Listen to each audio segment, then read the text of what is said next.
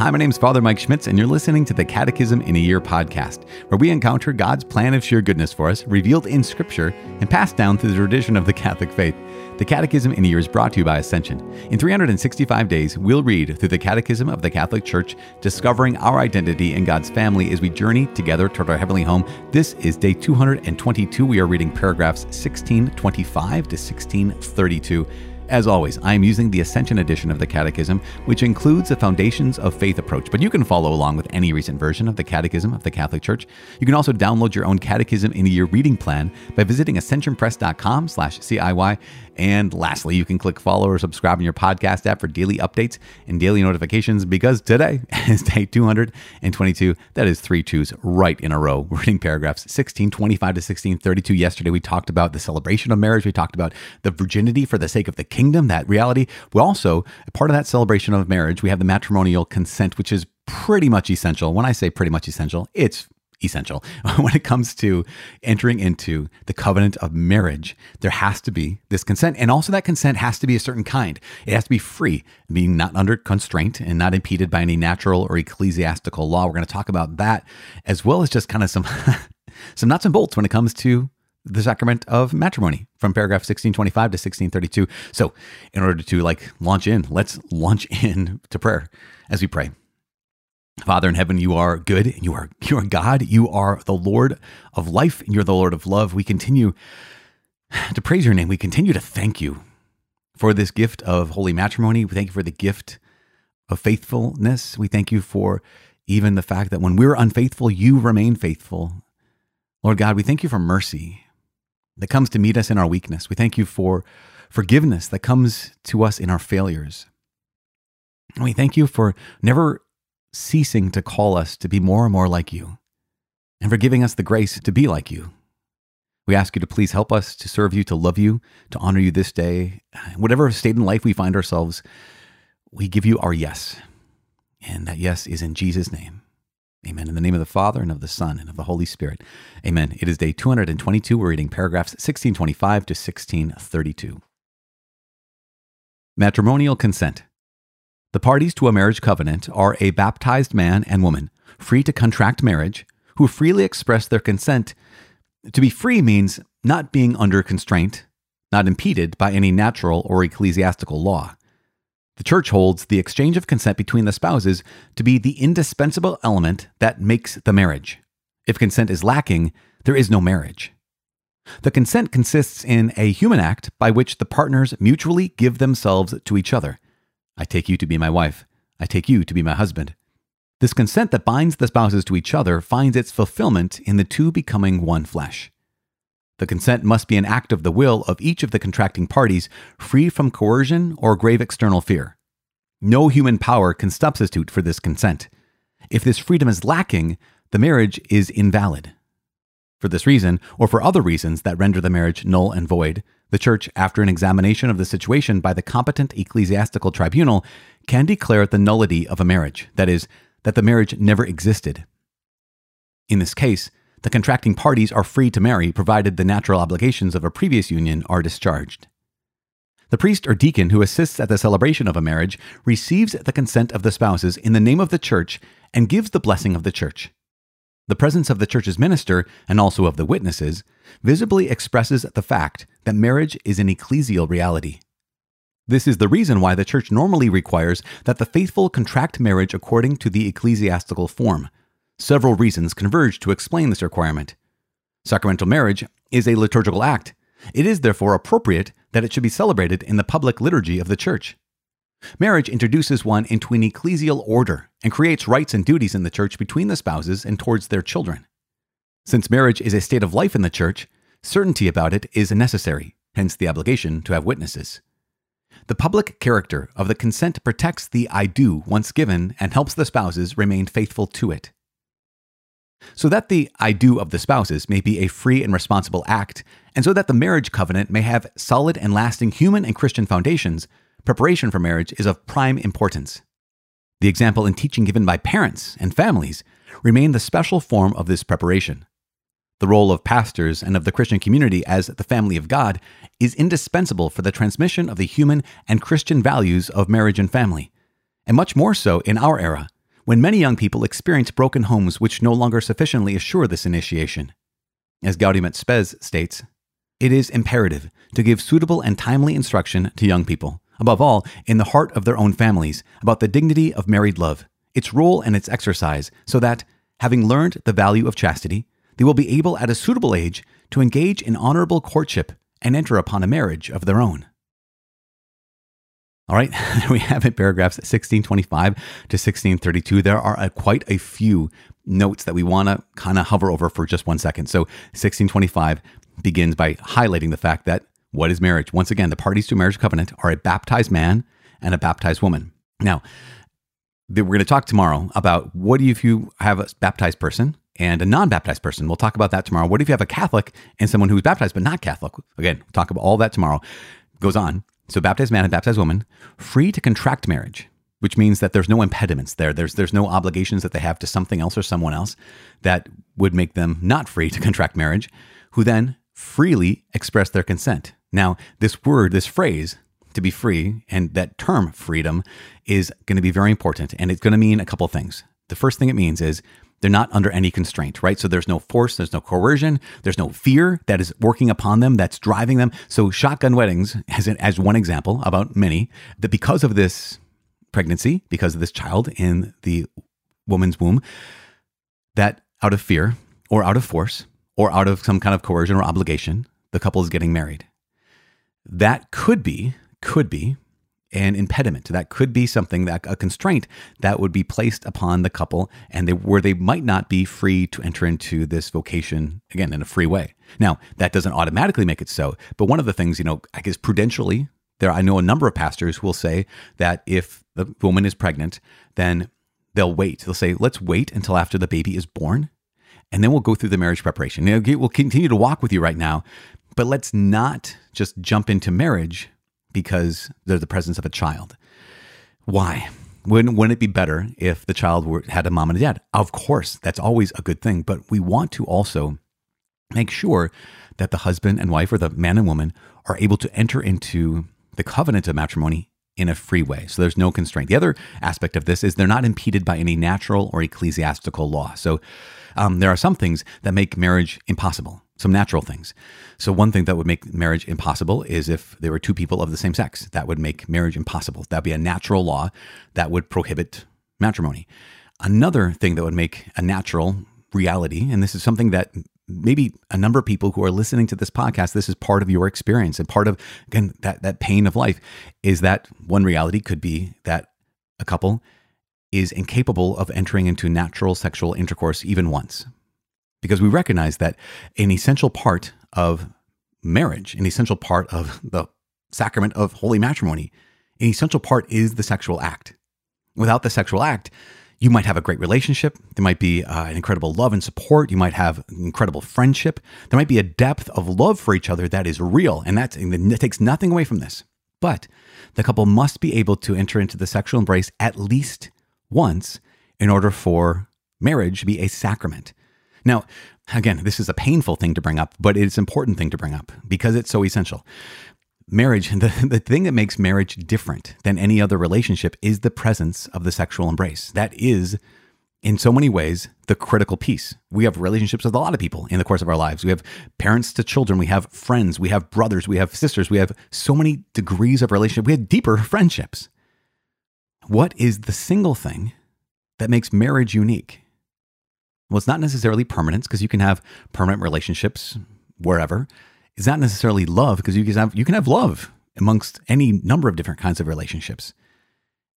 The thing that makes marriage distinct is the sexual embrace. And so without that sexual embrace, it is not marriage because that's the aspect of this particular relationship that makes it this particular relationship. And again, that can seem very, very unfair, but let's look at it like this. I remember hearing the analogy of chocolate chip cookies. So, in order to have chocolate chip cookies, you need a lot of ingredients. Well, a few ingredients, right? You need flour and you need sugar and you need milk and you need eggs. I'm very bad at cooking, but I'm just saying. But one thing you absolutely need, all those other ingredients, some of them can change to various degrees. Some people like to put, you know, oatmeal in their chocolate chip cookies. But one thing that's required for cookies to be chocolate chip cookies is the presence of chocolate chips. Now, chocolate chips aren't the only ingredient in chocolate chip cookies, but they're an essential ingredient in chocolate chip cookies being chocolate chip cookies. In a similar way, when it comes to marriage, the sexual embrace is not the only ingredient, but without the sexual embrace, it's not marriage. Without the sexual embrace, it can be, again, a great relationship. It can have permanence. It can have mutual support and love. It can have all these good things. But without the sexual embrace, that would be an impediment and they would not be able to go through the rite of marriage.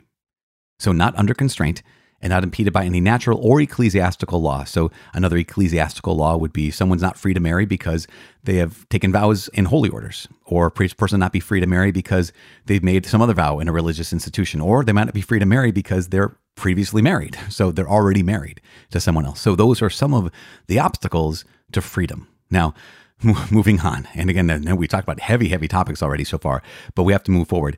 In 1627, the church holds that the exchange of consent between spouses is indispensable. That's the element that makes the marriage in so many ways. If the consent is lacking, there is no marriage. It goes on to talk about this that consent is the human act which partners mutually give themselves to each other. So I take you as my wife, I take you as my husband. That's the consent. So we recognize that at the altar, the sacrament of matrimony is ratified. It's made real. It's it's real there, but it's not consummated, it's not completed.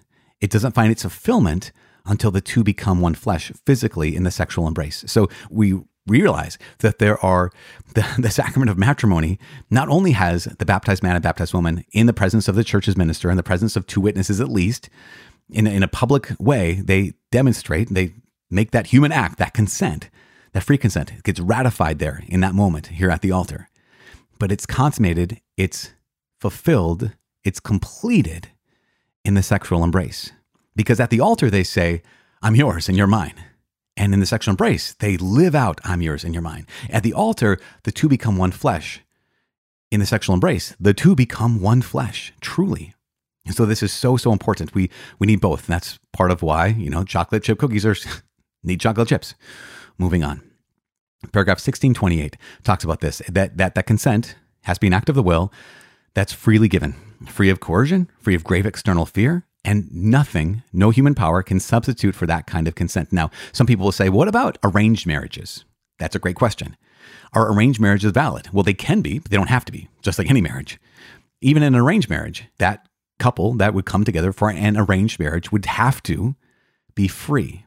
They'd have to freely enter into and freely offer their consent when it comes to the sacrament of matrimony. Now, if freedom is lacking, the marriage is invalid if there was an impediment that would prohibit the couple from freely entering into this sacrament of matrimony, then the marriage is invalid. And for this reason, in paragraph 1629, it talks about this, some other reasons as well. For that reason, but other reasons, the marriage may be rendered null and void.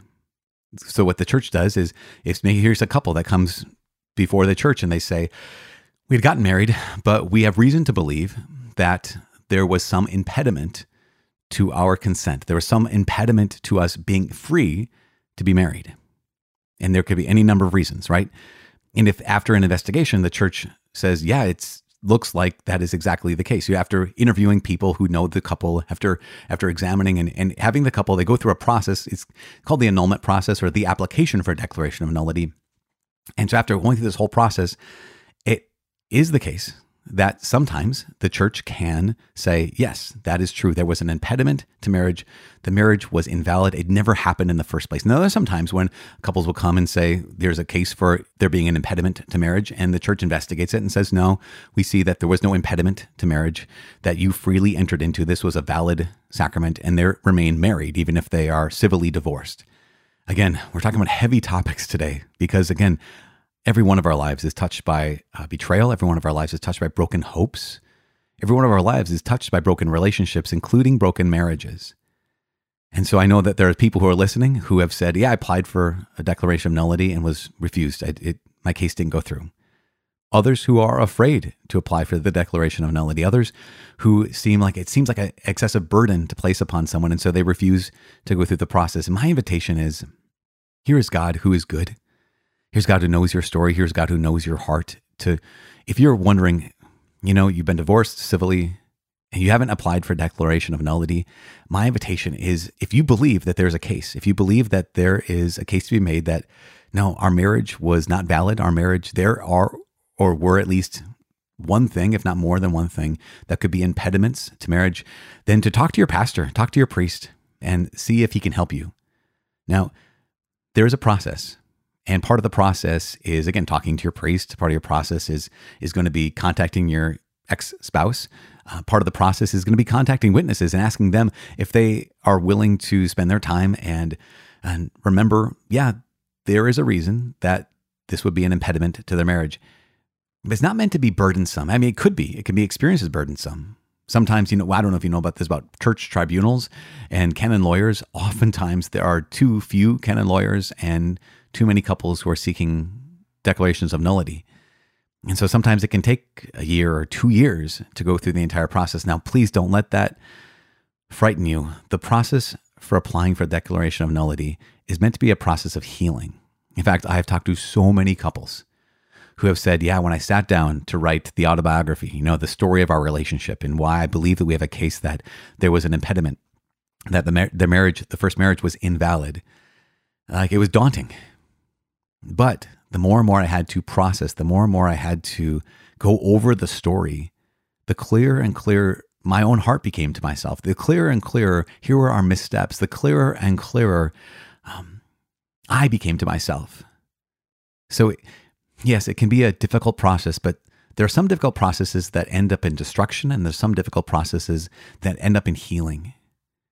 And the process for an application for a declaration of nullity is meant to be the process that ends in healing, even if the declaration of nullity is not granted because there can't be demonstrated there was an impediment.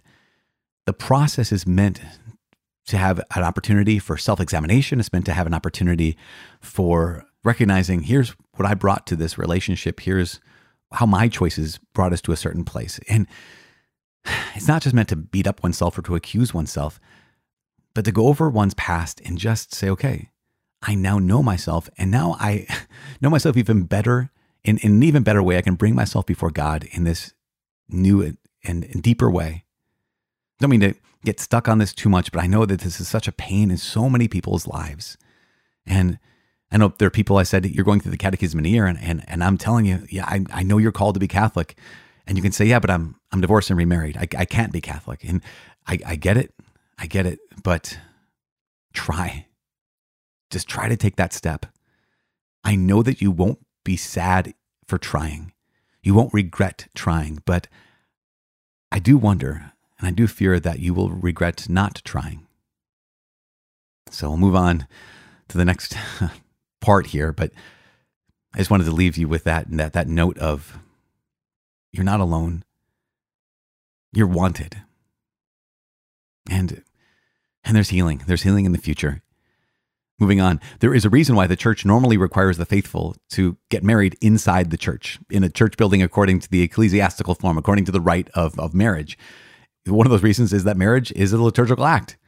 Therefore, it's appropriate that it should be in the part of the public liturgy of the church. You know, we realize that holy matrimony is a sacrament of service, it's a sacrament of discipleship.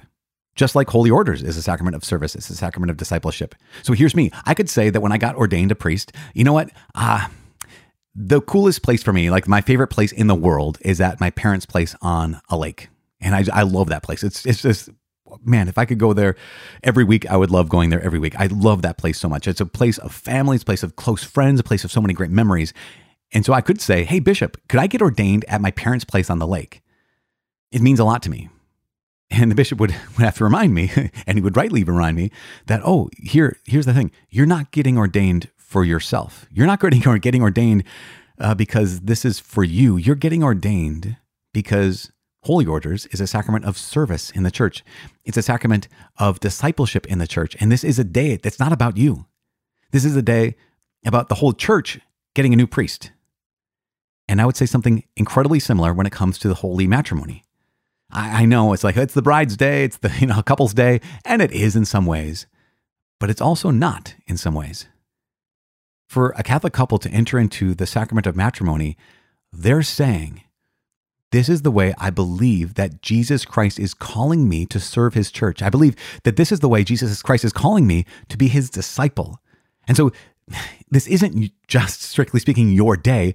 This is the day for the entire church. This is a day where you're declaring discipleship for the Lord in this particular vocation. So it doesn't make any sense to get married on the beach. It doesn't make sense to get married in the woods. It doesn't make sense to get married at some you know strange location. It makes sense to say I'm going to get married in the church. Why? Because this is a sacrament of the church. This is me declaring that this marriage, this sacrament to marriage and family, holy matrimony, is the way I believe Jesus is calling me to build up the body of Christ. So it makes, again, very little sense, maybe no sense, for a Catholic Christian to say, I'm going to get married outside the church or outside the rite given to us by the church. Now, tomorrow, once again, we'll talk about the exceptions to this rule, because there are a couple exceptions to this rule. But we recognize that when you said yes to your spouse, you're also saying yes to this is how I will serve the church. This is how I will follow Jesus Christ as his disciple. Okay, I know we talked about a lot of a lot of stuff today. The last thing here is marriage preparation. The church says super important. The church also says the original marriage preparation is the example and teaching of one's own parents and one's own family and the people around you, people from your parish.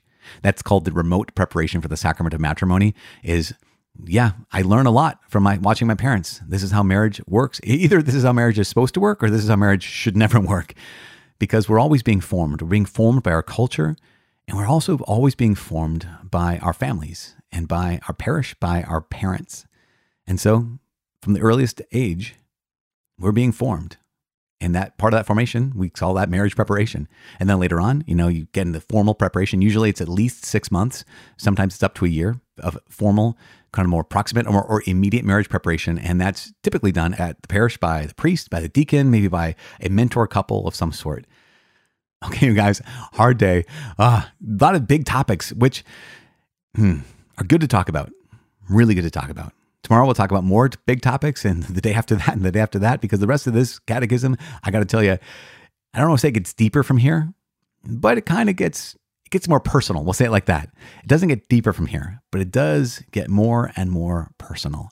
So, because of that, we're all going to be challenged, and because of that, I am praying for you. Please pray for me. My name is Father Mike. I cannot wait to see you tomorrow. God bless.